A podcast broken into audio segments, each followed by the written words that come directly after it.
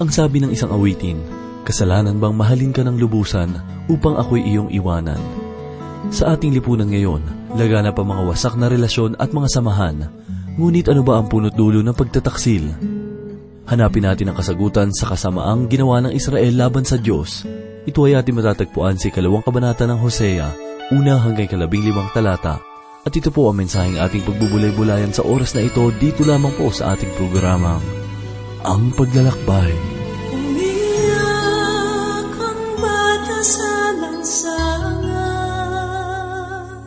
ang mag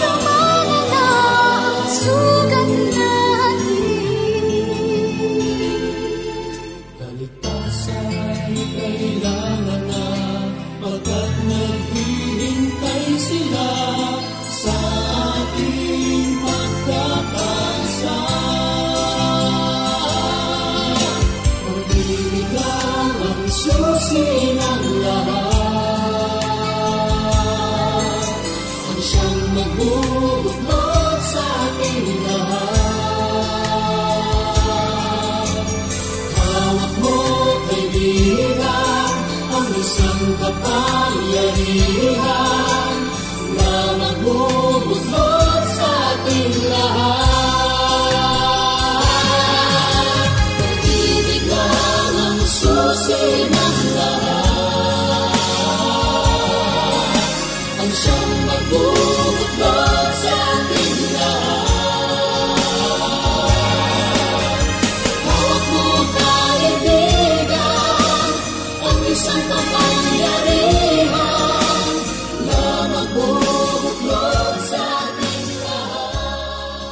Isang mapagpalang araw ang sumainyo mga giliw na tagapakinig.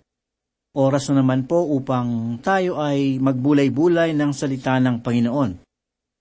Ating ihanda ang ating puso at isipan sa mga katotohanan na masusumpungan sa banal na salita. Pastor Dan Abangco po, ang inyong tagapanguna. May limang mahalagang mga propesiya ang matutupad sa panahon ng muling pakikitungo ng Diyos sa kanyang bayan.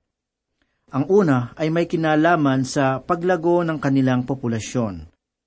Ang ikalawa ay tungkol sa pambansang pagbabalik loob. Ang ikatlo ay sa muling pagsasama ng mga kaharian. Ang ikaapat ay sa paghahari ng Mesiyas at ang ikalima ay tungkol sa kasaganaan. Dito sa ikalawang kabanata ng aklat ng Oseas, matutunghayan natin ang isang magandang propesiya na magaganap sa Israel matapos ang kanyang paghihimagsik. Matutunghayan natin na sa kabila ng kanyang pagtataksil at kawalang katapatan, babalik pa rin siya sa Panginoon na kanya ang pag-asa. Basahin po natin ang unang talata ng ikalawang kabanata. Ganito po ang sinasabi, Sabihin ninyo sa inyong mga kapatid na lalaki, Ami, at sa inyong mga kapatid na babae, Ruhama.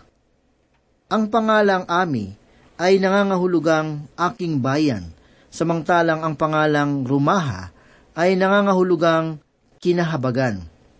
Nais ipabatid ng Diyos sa kanyang bayan na darating ang panahon na sila ay muling tatawagin niyang ang aking bayan. Ibig sabihin, ang pakikitungo ng Panginoon sa Israel ay hindi pa nagwawakas, sapagkat may mga tagapagturo na naglalagay ng matalanghagang katuruan sa literal na salita ng Diyos sa lumang tipan. Ngunit ang ganitong uri ng pagpapaliwanag sa banal na kasulatan ay hindi mabuti, sapagkat kung ginagawa nilang espiritual ang makasaysayang pangyayari at pahayag ng Diyos sa lumang tipan, winalang saysay rin nila ang bagong tipan. Sapagkat kung ang kahulugan ng ikatlong kabanata ng Ebanghelyo ni Apostol Juan talatang labing anim ay espiritual na pangyayari, anong halagang mayroon ang makasaysayang kamatayan ni Kristo sa krus? Kaibigan, pakaingatan natin ang ating mga pagsusuri, sapagkat malaking pananagutan ito sa Panginoon. Ang sabi sa ikalawang talata, ganito po, Makipagtalo kayo sa inyong ina, makipagtalo kayo, sapagkat siya'y hindi ko asawa, at ako ay hindi niya asawa. Naalisin niya ang kanyang pagiging bayarang babae sa kanyang mukha, at ang kanyang pangangalunya sa pagitan ng kanyang mga suso. Ang salitang makipagtalo ay nagpapahiwatig ng hindi pagkakaunawaan, sapagkat kung paanong si Gomer ay hindi naging tapat sa kanyang asawa, muling bumalik sa kahiyahiyang gawain ng patutot, gayon din ang Israel. Sila ay dumulog at sumamba sa mga Diyos-Diyusan at tumalikod sa tunay na Diyos na sa kanila ay nagmalasakit. Sa madaling salita, ginamit ng Panginoon si Gomer na halimbawa ng espiritual na kalagayan ng bansang Israel. Kaibigan, ang pinakamabigat na kasalanan na maaaring magawa ng tao ay hindi pagpatay o pagnanakaw. Ang lahat ng ito ay karimari-marim na pagkakasala, subalit mayroong isang madilim na kasalanan na maaaring magawa ng tao. Sang-ayon sa katuruan ng banal na kasulatan, ang pinakamabigat na kasalanan ay walang iba kundi ang pagiging hindi tapat sa taong nagmamahal sa iyo. Kung iuugnay natin ang ating buhay sa kalagayang ito, marahil dapat rin nating isaalang-alang kung ano namang malaking kasalanan na magagawa ng isang mananampalataya. Marami sa atin ang nag-aakala na wala nang hihigit pa sa kasalanan ng pagpatay o pangangalunya. Ngunit, ang katuruan ng banal na kasulatan ay sinasabi na ang kawalang katapatan sa Panginoon na sa iyo ay nagligtas. Ito ang pinakamasamang pagkakasala na maaaring magawa ng tao. Sinabi ng Panginoon sa talata na ating tinatalakay ang ganito, Makipagtalo kayo sa inyong ina, makipagtalo kayo, sapagkat siya ay hindi ko asawa at ako ay hindi niya asawa. Tunghayan po natin ang ikatlong talata. Kung hindi, huhubaran ko siya, na gaya ng araw na siya ay ipinanganak, at gagawin ko siyang parang isang tigang na lupa, at papatayin ko siya sa uhaw. Kung ang Israel ay hindi magbabalik loob sa Diyos, parurusahan siya ng Panginoon. Kung ihahambing natin ang kalagayang ito sa buhay ni Oseas, masasabi natin na ang propeta ay hindi tulad ni Jeremias na nagtataglay ng mahabaging puso. Marahil, kung hindi dahil sa salita ng Panginoon, ay idinulog na niya sa hukuman si Gomer upang maparusahan. Ang sabi pa sa ikaapat na talata, ganito po ang sinabi, Sa kanyang mga anak ay hindi rin ako mahahabag, sapagkat sila'y mga anak sa pagiging bayarang babae. Sinabi sa talatang ito na ipinapasa ng Diyos ang kasalanan ng bayan sa mga taong naninirahan sa bansa. Para sa paningin ng Panginoon, ang mga Israelita ay tulad ng mga anak sa labas, na dapat niyang hatulan. Sapagkat sa panahong ito, ang pambansang kalagayan ng Israel ay nasadlak sa pagsamba sa mga Diyos-Diyusan.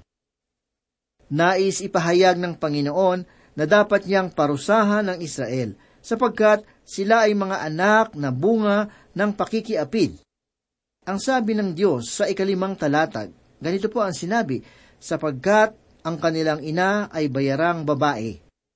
Siya ay naglihi sa kanila ay gumawa ng kahiya-hiya.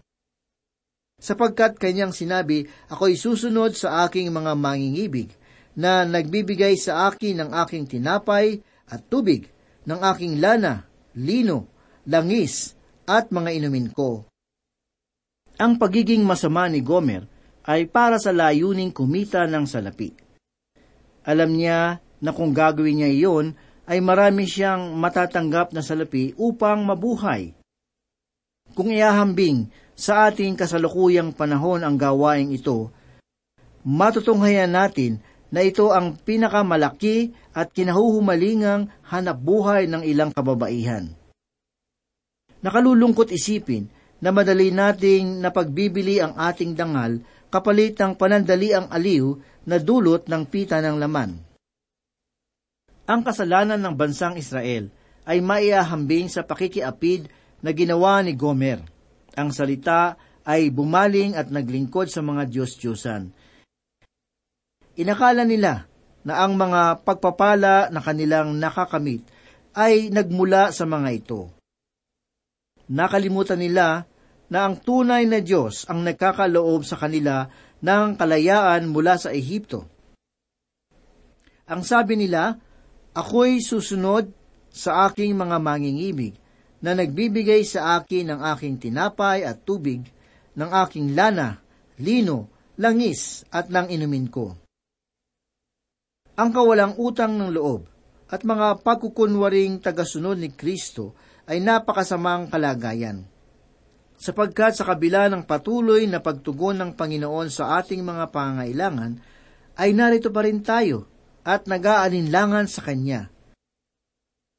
Marami akong naririnig ngayon na naghihimutok dahil sa mahal ng mga bilihin. Subalit ito ang aking katanungan. Hindi ba kumain ka pa rin ngayon? Mayroon ka pa rin mga damit na naisusuot?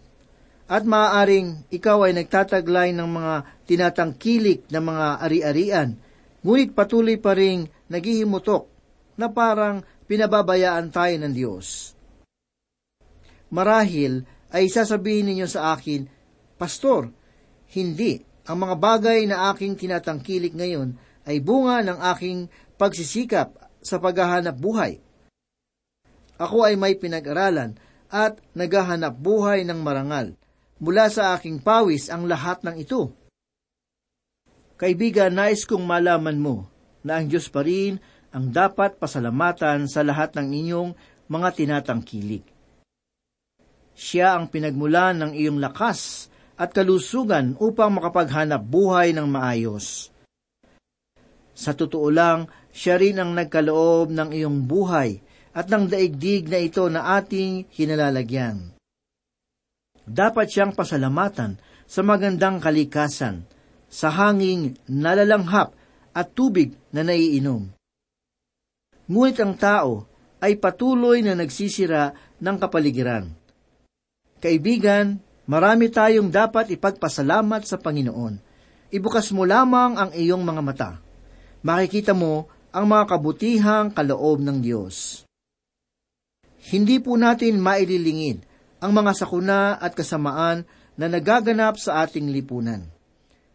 Likas sa puso ng tao ang kaisipan at gawain ng pagnanakaw, pagsisinungaling, pagpatay, at kahalayan.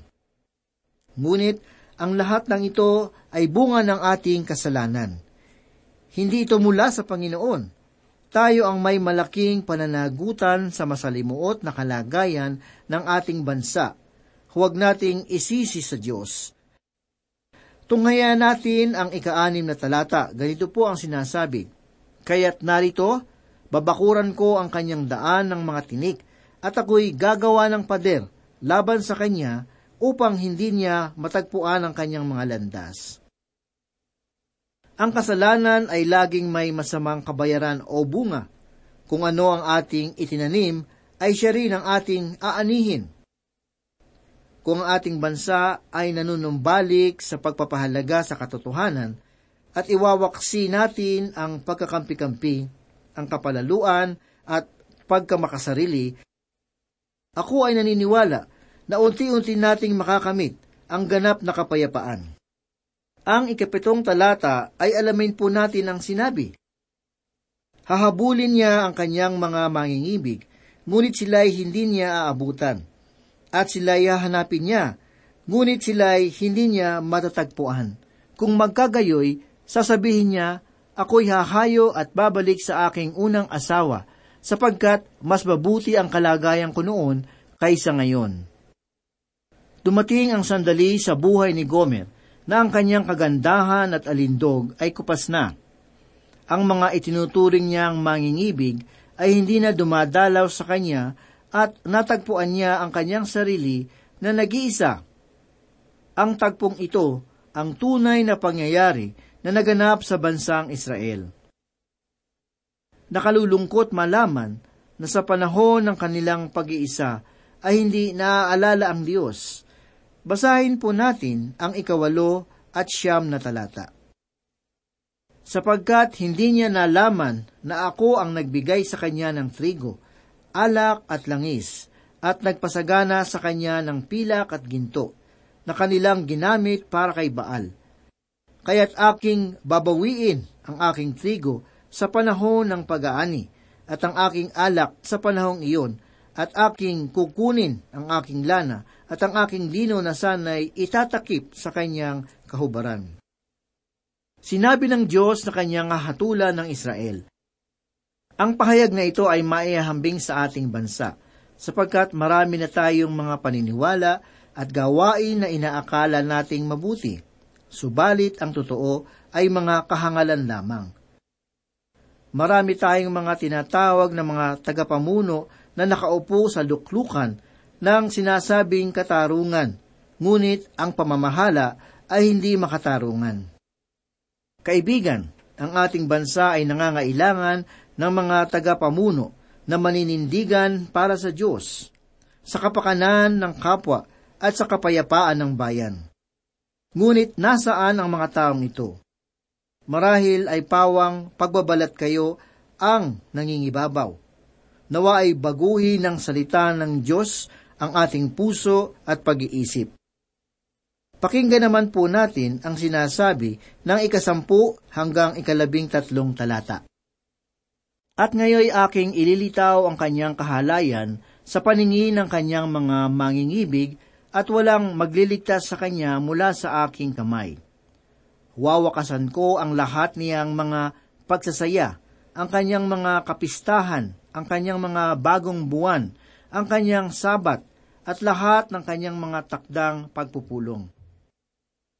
At aking wawasakin ang kanyang mga puno ng ubas, at ang kanyang mga puno ng igos, na siya niyang sinasabi ang mga ito ang aking kabayaran sa ibinigay sa akin ng aking mga mangingibig. At ang mga iyon ay aking gagawing isang gubat, at lalamunin ang mga ito ng hayop sa kaparangan. Aking parurusahan siya dahil sa mga araw ng mga baal. Nang pagsunugan niya ang mga ito ng insenso, at nang siya'y nagayak ng kanyang mga hikaw at mga hiyas, at sumunod sa kanyang mangingibig, at kinalimutan ako, sabi ng Panginoon. Ang mabigat na pagkakasala na naganap sa daigdig ay ang pagwawalang bahala sa Diyos na sa atin ay nagmalasakit. Basahin natin ang ikalabing apat at ikalabing limang talata. Kaya't aking siyang aakitin at dadalin siya sa ilang at malambing ko siyang kakausapin. At doon ko ibibigay sa kanya ang kanyang mga ubasan at gagawin kong pintuan ng pag-asa ang libis ng akor. Siya ay aawit doon gaya ng mga araw ng kanyang kabataan at gaya ng araw ng siya ay umahon mula sa lupain ng Ehipto. Ang libis ng akor na binanggit sa talata ay nangangahulugang libis ng kaguluhan.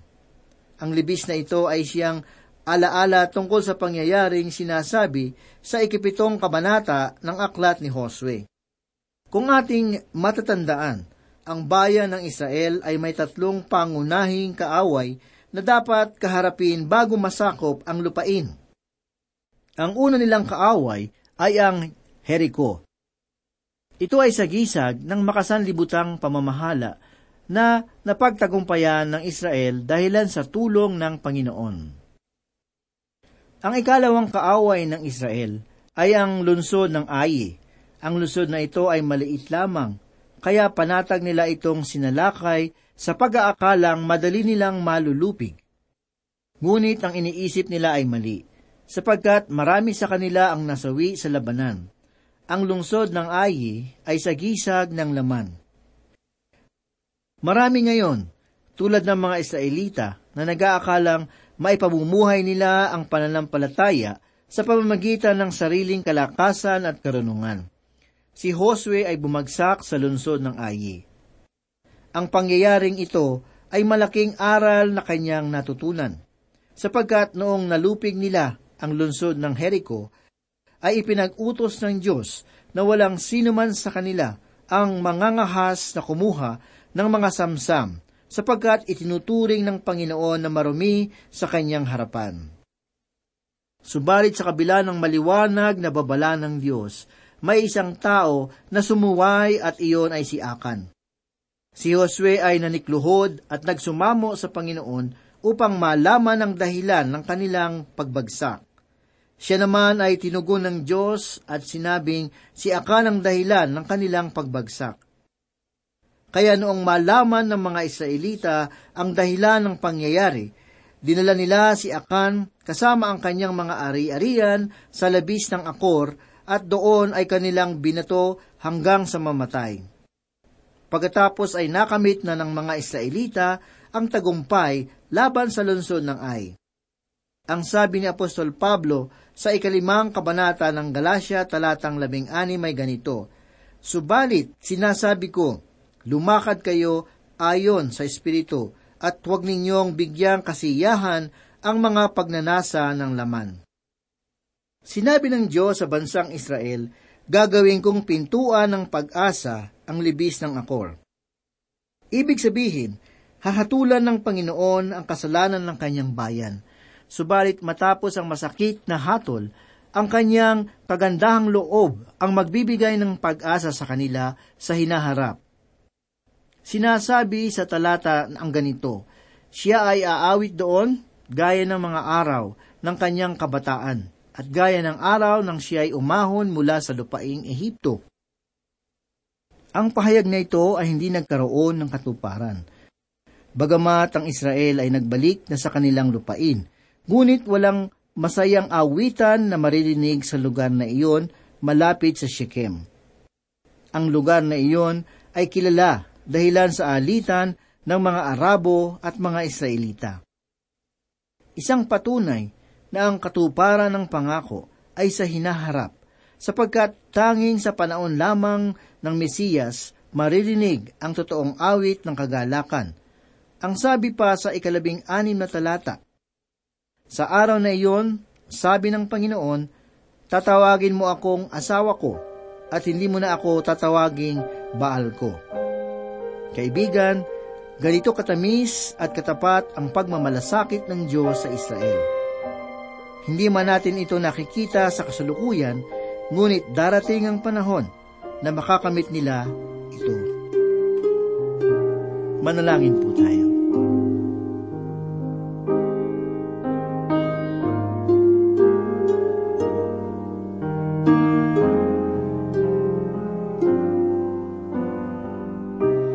Dakila at mapagpala naming Diyos, kami po muli ay nagpapasalamat sa inyong kabutihan. Salamat sa iyong mga salita na aming napagbulay-bulayan. Ito ay nagdulot ng kabusugan ng aming kaluluwa. Ikaw ang gumabay sa amin upang maisabuhay namin ang iyong mga katuruan. Sa mga sandaling ito, loobin mo nawa na matatak sa aming mga puso at aming maisabuhay ang iyong kalooban. Pagpalain mo, O Diyos, ang aming mga tagapakinig. Batid mo po ang kanilang mga pangangailangan, ang kanilang mga pinagdadaanan, ang mga pagsubok sa kanilang buhay, at ang samot-saring tukso sa kanilang buhay. Ito po ang aming samot dalangin sa pangalan ni Jesus. Amen. Mahal ka ng Diyos.